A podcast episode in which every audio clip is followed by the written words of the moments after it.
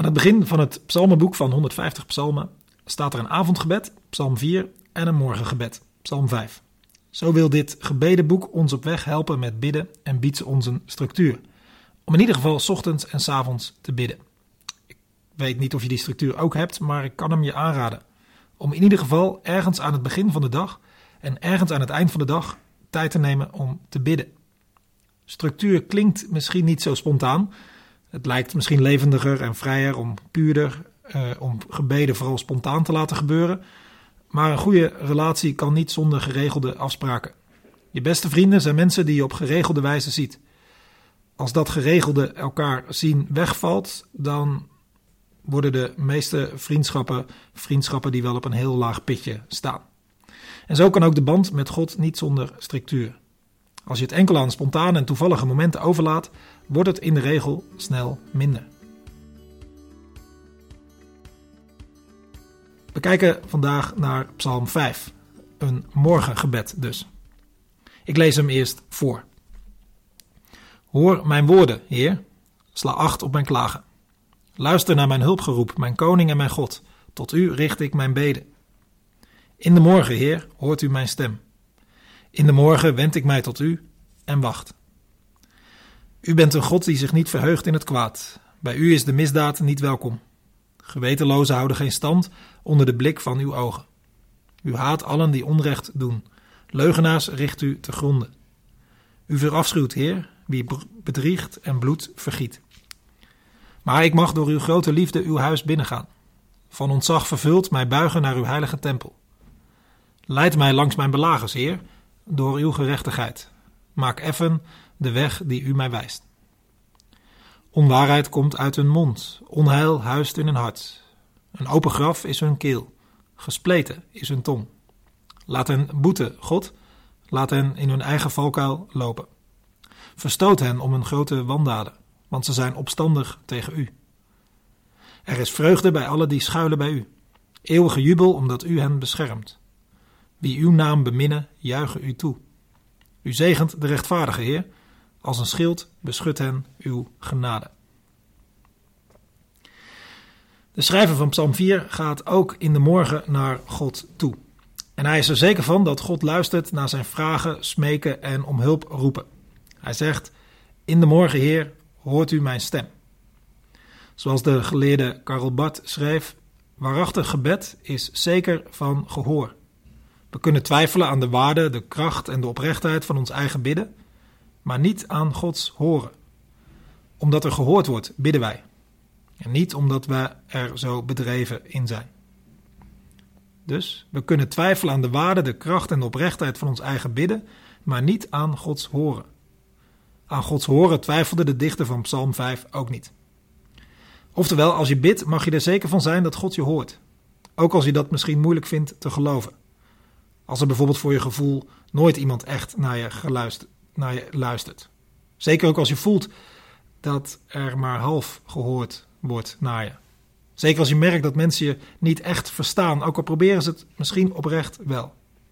Dan mag het je troosten dat Psalm 5 je ervan verzekert dat God je hoort. Wat je ook maar te zeggen of te vragen hebt. Of je kleine dingen te vertellen hebt of grootse zaken. Hij hoort. Of je nu goed kunt verwoorden of helemaal niet, hij hoort wat je wilt zeggen. Of je nu vraagt, klaagt, dankt, prijst, huilt, lacht, jubelt of wanhopig smeekt, hij hoort je. Echt. Dat helpt al enorm, denk ik. Een adres te hebben waar je werkelijk gehoord wordt. Maar God is wel meer dan alleen iemand om tegenaan te praten. De dichter van Psalm 5 verwachtte ook wel wat meer. Hij zegt namelijk ook: In de morgen wend ik mij tot u en wacht. Hij verwacht iets op zijn gebed. Hij zegt niet precies wat hij verwacht, maar hij ziet uit naar Gods reactie, naar een antwoord of een ingrijpen of iets dergelijks. En dat mag je verwachten van je gebeden, dat God reageert. Niet dat God iets verplicht is aan ons, of dat wij iets kunnen eisen bij God. En God werkt al helemaal niet zoals een automaat. Je gooit er iets in en je krijgt er iets voor terug. Dat allemaal niet. Maar God heeft het wel zo ingesteld dat Hij onze gebeden meeneemt in zijn beleid. Dat Hij gebeden gevraagd wil worden. Dat Hij vragen beloont met antwoorden. Dat hij open doet waar er geklopt wordt. Dat hij laat vinden als er gezocht wordt. Bidden werkt ook daadwerkelijk iets uit. En zo hebben we al twee opbrengsten uit deze psalm gehaald. Het eerste, God hoort je gebeden, daar kun je zeker van zijn. En twee, God reageert op je gebeden. Daar mag je naar uitzien. Dan nu nog het derde, ietsje langer. Bidden geeft je zicht op de realiteit van het kwade. De bidder van Psalm 5 heeft last van belagers, tegenstanders, vijanden. En hun overlast, hun zonde zijn verbaal van aard. Ze liegen, bedriegen, huichelen, roddelen, lasteren. Er komt allerlei kwaad uit hun mond. En de bidder van Psalm 5 kan dat niet meer hebben. En dat zegt hij ook tegen God. En hij weet dat hij daarmee aan Gods kant staat. Want God is voor hem de God die het kwaad ook niet hebben kan. Bij wie de misdaad niet welkom is. Die niets van plegers van onrecht moet hebben en die bedriegers verafschuwt. De bidder vraagt dan ook om recht, om ingrijpen, om vergelding, in felle woorden. Misschien al te heftig voor ons gevoel, maar blijkbaar is dit wat deze bidder op zijn hart heeft. Ik denk dat de woorden van dit gebed veel mensen een wat ongemakkelijk gevoel geeft. Maar ik denk niet dat we te snel van dit ongemak af moeten proberen te komen.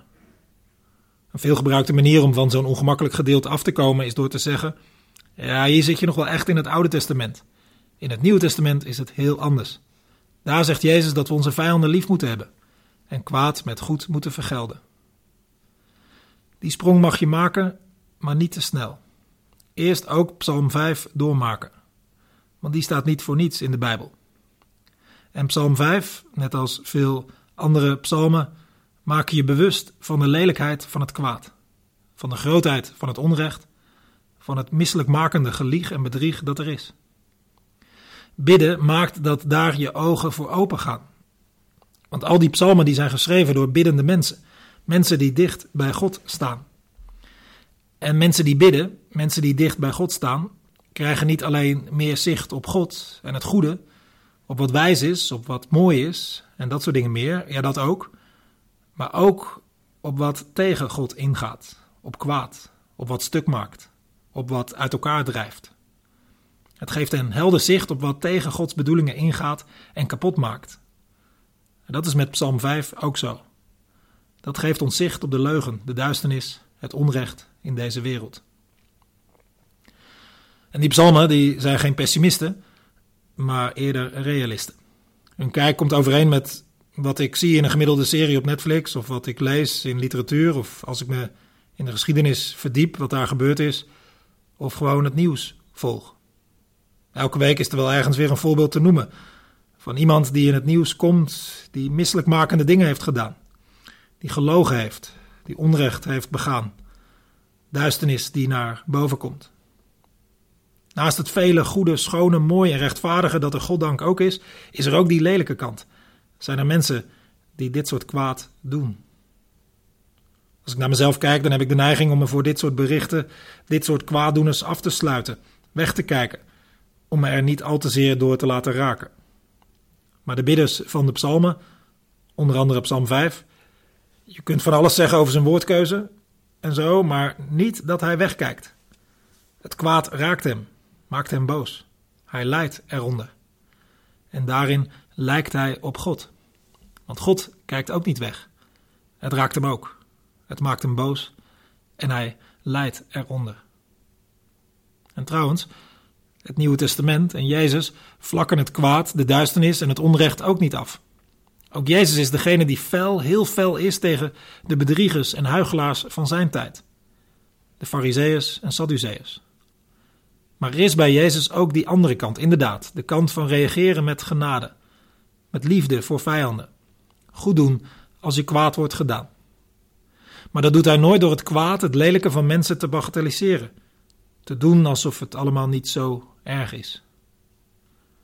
En daarom hebben we psalm als psalm 5 nodig. Die laat ons doorkrijgen dat het niet allemaal meevalt. Als wij de neiging hebben om onverschillig te raken of weg te kijken, dan opent zo'n psalm onze ogen voor de lelijke en bedrieglijke kanten van deze wereld. En ze laat ons meebidden om recht. Verlangen naar recht. roepen om recht. Als de dichter van Psalm 5 zo gebeden heeft, het hele pakket van hoop en vrees aan God heeft voorgelegd, dan kan hij de dag in. Hij weet, daar sluit hij mee af, dat hij zelf kan schuilen bij God. Dat God hem beschermt als een schild. Dan wordt een woord gebruikt voor een schild waar je, waar je hele lichaam achter schuil kan gaan. God beschermt je helemaal. En daarom kan hij de dag in, de wereld in. Ook al is hij niet naïef ten aanzien van wat hij in die wereld kan tegenkomen aan kwaad en bedrog. Ook al heeft hij het heel lastig met de mensen die kwaad doen. Maar hij weet zich beschut door God. En zo gaat hij de dag in. En zo kunnen wij de dag in. Niet naïef, maar wel ons beschermd wetend. De dag in, wetend dat God ons gehoord heeft. Dat we aan het begin, wat we aan het begin van de dag tegen hem gezegd hebben. En vooruitkijkend naar wat God die dag zal doen, of zal geven, of zal zeggen. Dank je voor het luisteren naar de Noorderlicht Rotterdam podcast. Je kunt de afleveringen onder andere beluisteren op noorderlichtrotterdam.nl. Heb je een vraag die je graag in de podcast beantwoord zou willen horen? Stel deze dan via e-mail op de website. Of fiets even langs bij de kerk en geef het door. Wie weet beantwoordt de volgende aflevering dan jouw vraag. Je bent van harte welkom. Tot de volgende keer.